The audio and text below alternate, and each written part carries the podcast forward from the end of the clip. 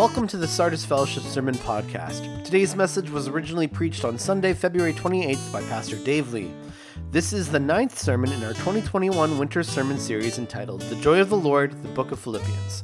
Check out sardisfellowship.com for more information about our church. It's been a year and a half since I last spoke to you here at Sardis Fellowship.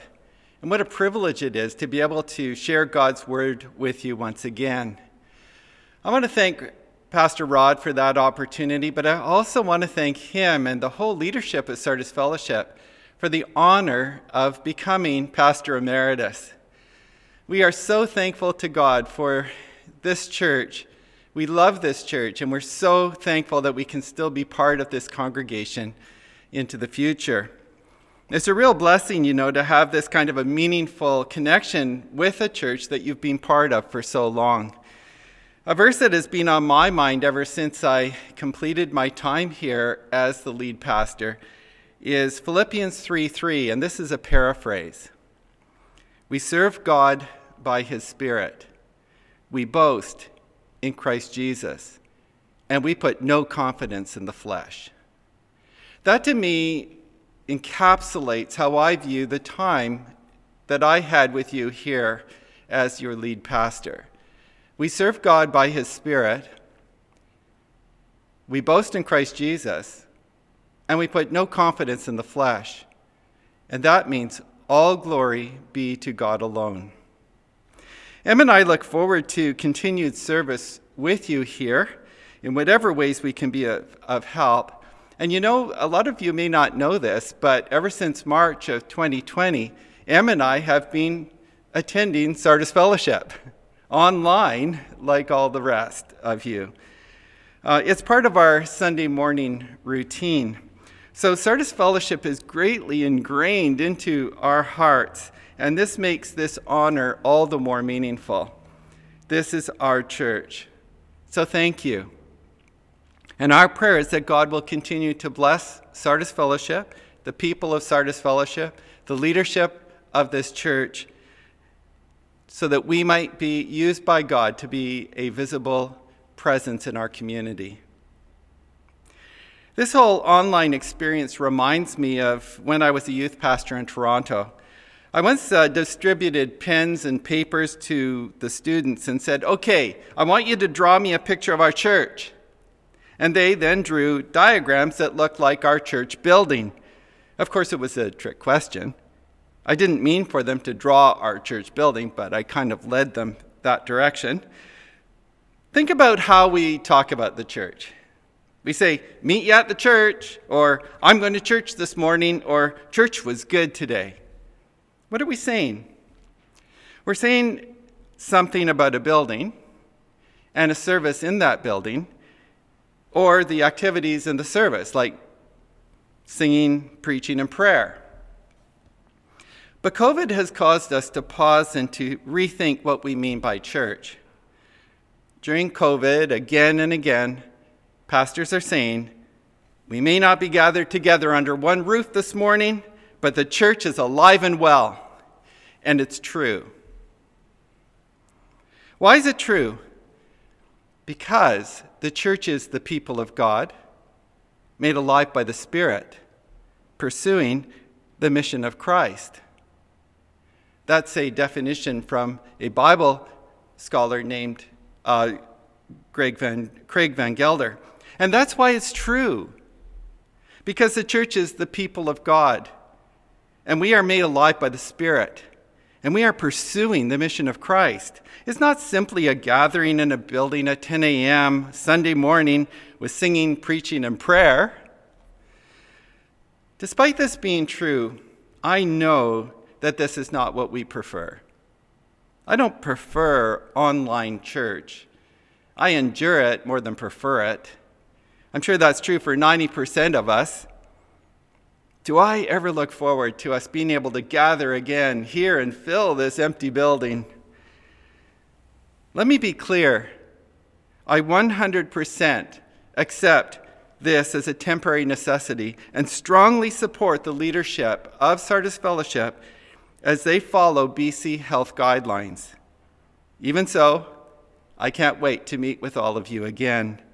And I look forward to teaching a seminar series on Lamentations that was, uh, uh, that was canceled back in November. There are lots of ways in which we're not enjoying ourselves right now, like not being able to gather with our family and friends for starters, and the loneliness that accompanies that. And what about those facing business and employment related crises?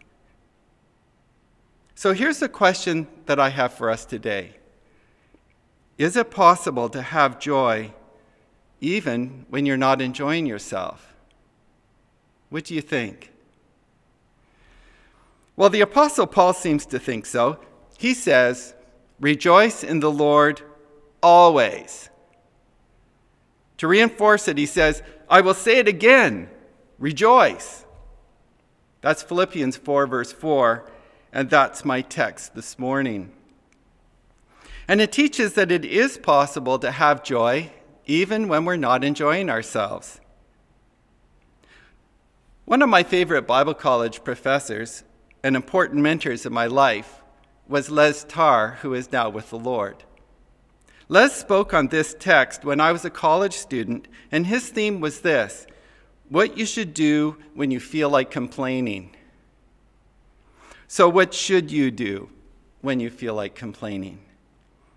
Or, is it possible to have joy even when you're not enjoying yourself? It brings to mind a kind of psalm that you find in the Bible. They're called laments. The laments are honest confessions. They openly confess what we sometimes feel, yet may be afraid to admit. They are the reflections of real people experiencing real life. Sometimes they're called complaining psalms. And if you read a few of them, you will quickly see why. For example, Psalm 42 and 43 with the repeated refrain, Why are you downcast, O my soul? Why so disturbed within me? There are times when we need to lament, when we feel disturbed, like right now. Nothing is normal right now, and we can get tired of it. For example, it's awkward visiting my 95 year old dad. Many of you will know him because he's a member of our church. He's living at Menno Place in independent living in Abbotsford. Em and I are his two designated visitors. We have to be ultra careful when we visit not to cause him or anyone else in the facility any harm. And we're so thankful that he should get his vac- vaccination in the next couple of weeks. So during the week, we take extra precautions to, say, to stay safe and healthy. When we arrive at Menno Place, we follow all the proper protocols like sanitizing our hands and his groceries. We wear a mask, we adhere to safe distancing, and we have no actual physical contact with him. But we take these precautions gladly. Why? Because we want to keep him and the other residents safe. It's awkward. It's unnatural. It's even, honestly, stressful, but necessary. Given the world that we live in right now with this pandemic, any of us at any time may feel like complaining. And that's why the laments are in the Bible. Remember that God intentionally includes them in His Word. These are inspired words intended to speak into the lives of people like us. Because God knows we experience the same kinds of things as those who wrote them. There are times in our lives where there is no end in sight and God isn't instantly resolving our problems or, or removing our worries. On February 28, 2021, we may feel like complaining. So, can we have joy when we're not enjoying ourselves? If you've been following the sermon series thus far, you know that there were a lot of things going wrong for the Apostle Paul when he wrote Philippians, and he might have felt like complaining. He may have felt like complaining because he was in jail. More than that, he may have been facing a death sentence. I'm pretty sure he's experiencing loneliness. There are a few little hints in the letter. And to this, add one more thing rival preachers are establishing their own dynasties while he's out of the loop. He talks about it back in chapter 1, 15 to 18. He says, Some preach Christ out of envy and rivalry, but others out of goodwill. Now, about those who preach out of envy and rivalry, he says, they preach out of selfish ambition, not sincerely, supposing that they can stir up trouble for me while I am in chains. I mean, really? They're intentionally trying to stir up trouble for him while he's in jail? I mean, who are these people? Yet he says, I rejoice because at least the gospel is being preached. Their motives are wrong. They are motivated by self serving ambition, but still, they preach the truth. So he's in jail facing serious charges possible death, loneliness, and to make things worse, preachers are taking advantage of his absence to set up their own rival ministries. And he rejoices. When he says, Rejoice in the Lord always, he's not writing from a holiday resort in the Mediterranean. He's speaking as one who has every reason to complain but doesn't. In my translation, he uses the word joy or rejoice 10 times in this short letter. Let me make three observations about Philippians 4 4. Rejoice in the Lord always. I will say it again rejoice. First, rejoicing is a command, not a suggestion. We need to intentionally pursue this. Second, rejoicing is always not sometimes. And third, rejoicing is in the Lord. Now, that's a key idea that we're going to explore together. Rejoicing is in the Lord, not in our circumstances. These are important things to remember as we unpack this text. Rejoicing is a command, it's always, and it's in the Lord. Paul then gives us two important instructions about how to do this. I mean, how to rejoice. The first has to do with our relationships with other people, and the second, our relationship with God through prayer. So let me read on. Rejoice in the Lord always. I will say it again rejoice. Let your gentleness be evident to all. The Lord is near. Gentleness. Paul uses this word in 1 Timothy 3 3 as the opposite of quarrelsome. So rather than being quarrelsome, be patient and kind. So, at a time when we face challenging circumstances and our nerves get frayed and we can't take any nonsense, are you with me? Have you ever felt that way? You know, that proverbial straw that broke the camel's back? So, when you're facing challenging circumstances and your nerves are frayed and you can't take any nonsense, Paul says, be kind and patient rather than quarrelsome. And then he reminds us of, reminds us of something that is so important the Lord is near. When we feel frustrated, it's so helpful to remember that the Lord is close at hand and by that, do we not mean that God is present and God is at work in everyday life? In other words, being conscious of God's presence and power while facing situations that cause us to get impatient and quarrelsome. That consciousness and that reliance helps us to stand in love and gentleness. And that leads us naturally to the next thing the Lord is near. Do not be anxious about anything, but in every situation, by prayer and petition with thanksgiving, present your requests to God.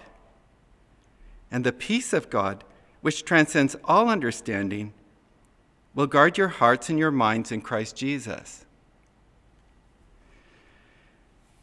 That's what we need to do when we are facing trying circumstances. So, what do you do when you're getting stressed out with pressures and conflicts, and your patience is frayed, and anxiety is setting in? You remember the Lord is near, and you pray. We bring our anxieties to God, who is always near, and we receive back from Him His peace. Okay, let's observe what he says here. Bring your request to God with prayer and petition. Prayer and petition, he repeats two words. And these two words in combination add strength to the kind of prayer that we pray. I think you could summarize it as focused, earnest requests brought before God. Bring your focused, earnest requests to God. Not just focused and earnest, but also with thanksgiving. In every situation, by prayer and petition with thanksgiving, present your request to God. And the peace of God, which transcends all understanding, will guard your hearts and your minds in Christ Jesus. Even as we earnestly pray for those things that cause us pain and anxiety, we express our gratitude to God. That is, we rejoice in the Lord. So we're facing COVID and all kinds of other more normal challenges as well and we're feeling stressed and frayed and anxious. And we bring our anxieties to God in earnest prayer with gratitude to Him, and He grants us His peace. I thank God for this. Ever since hearing that sermon by my Bible college professor so many years ago, this promise has kept me alive. I needed this message. You know what I did? I memorized this passage. I, I absorbed these words to help me gain perspective during times of intense discouragement and anxiety. I, I encourage you to do the same. Just take these words and commit them to your heart and repeat them when you need to remember them. In every anxiety producing situation. By prayer and petition, with thanksgiving, present your request to God. I give my anxieties to God. And the peace of God, which transcends all understanding, will guard your hearts and your minds in Christ Jesus. And I receive back his peace. Now, Paul's not advocating some kind of state of denial where we thank God for horrible things. He's most certainly not in some state of hyper spirituality that makes light of human suffering. No, he's facing trying circumstances himself. He's not saying, enjoy each and everything that happens to you. In fact, Paul is honest and open about his own anxieties. Yes, his anxieties. He says, Don't be anxious about anything. Yet he admits he too faces anxiety. Where, you might ask? Well, earlier in this letter, when he speaks of his concern for his friend Epaphroditus, he says, I am sending him to you so that I may have less anxiety. Yes, that's what he says. And that's an admission of having some anxiety. Let me go back and review the situation. Pastor Rod spoke on this a couple of weeks ago. Epaphroditus is a representative from the Philippian church who came with a special offering for Paul's support. On the journey, or after he arrived in Rome, Epaphroditus becomes ill, so much so that it almost killed him. You can see how this impacted Paul. This is in chapter 2, verse 27 and 28. Indeed, he was ill and almost died. But God had mercy on him, and not on him only, but also on me, to spare me sorrow upon sorrow. Therefore, I am all the more eager to send him, so that when you see him again, you may be glad, and I may have less anxiety. I find this text amazing because Paul here expresses his human side. He's not the invincible Apostle Paul who can't be touched by human tragedy. No, he's just the ordinary guy, Apostle Paul, worried about a friend. Those of us who have anxiously attended someone you love will readily identify with his feelings. Paul does not trivialize his friend's illness, nor does he adopt some kind of hyper spiritual attitude that cannot experience grief. He agonizes over this. He also finds reasons for joy. First, that Epaphroditus has recovered, and second, he applauds his sacrifice and commitment. We're just like Paul. The circumstances of our lives can cause us pain, grief, and anxiety.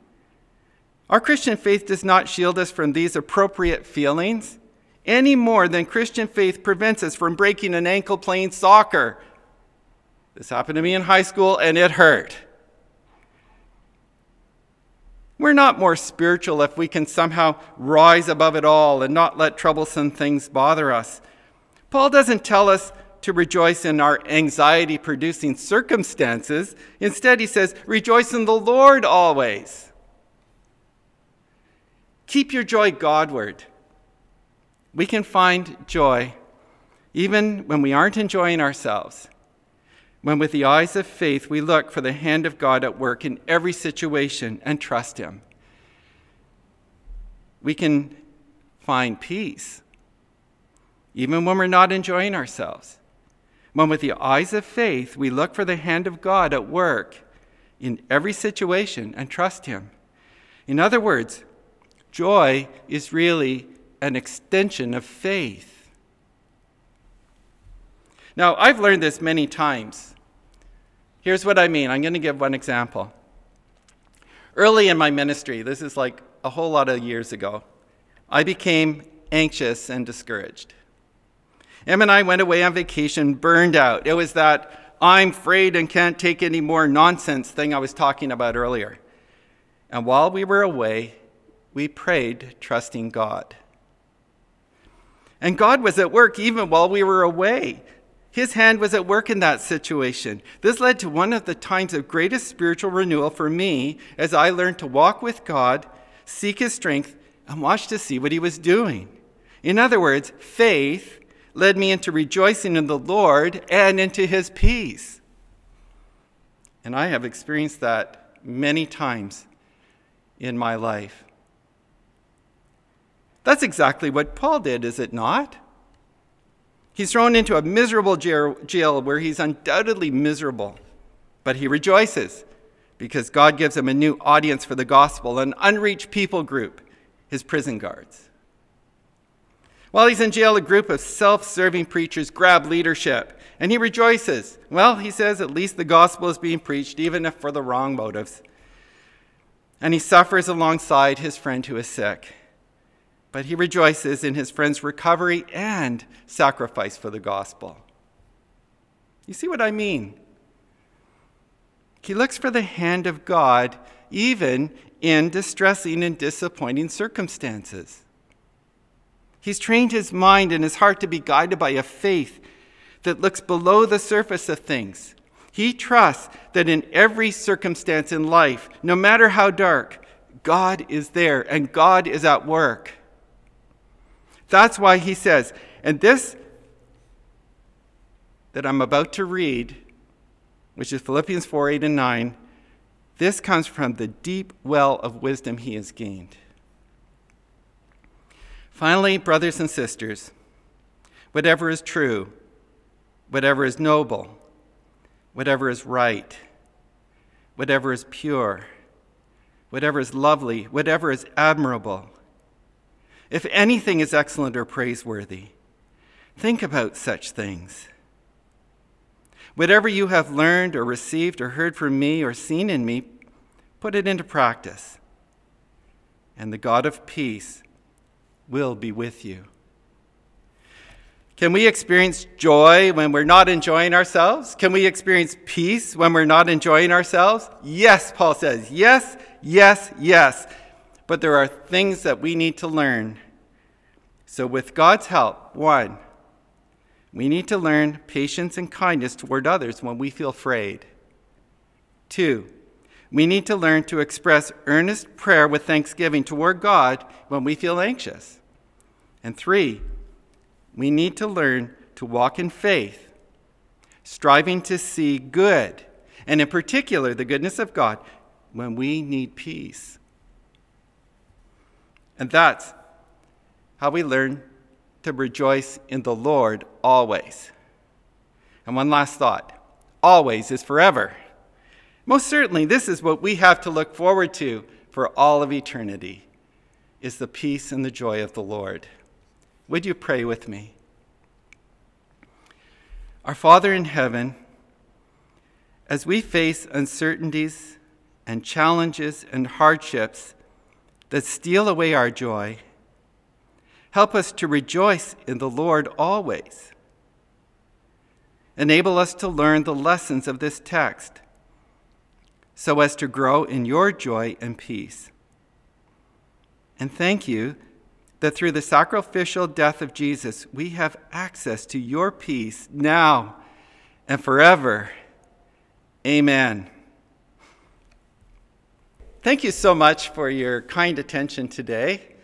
And I have a question for you to consider as a follow up to this sermon. The question is in two parts. Paul teaches we can rejoice in the Lord always. This means we need to learn one, to show patience and kindness toward others, two, to express earnest prayer with thanksgiving to God, and three, to walk in faith, seeing that which is good, in particular, the goodness of God. So here's the question Part one How is God teaching you to rejoice in Him? And part two, how are you growing in each of these areas? Thanks for listening to the Sardis Fellowship Sermon Podcast. For more information on Sardis Fellowship, please check out sardisfellowship.com.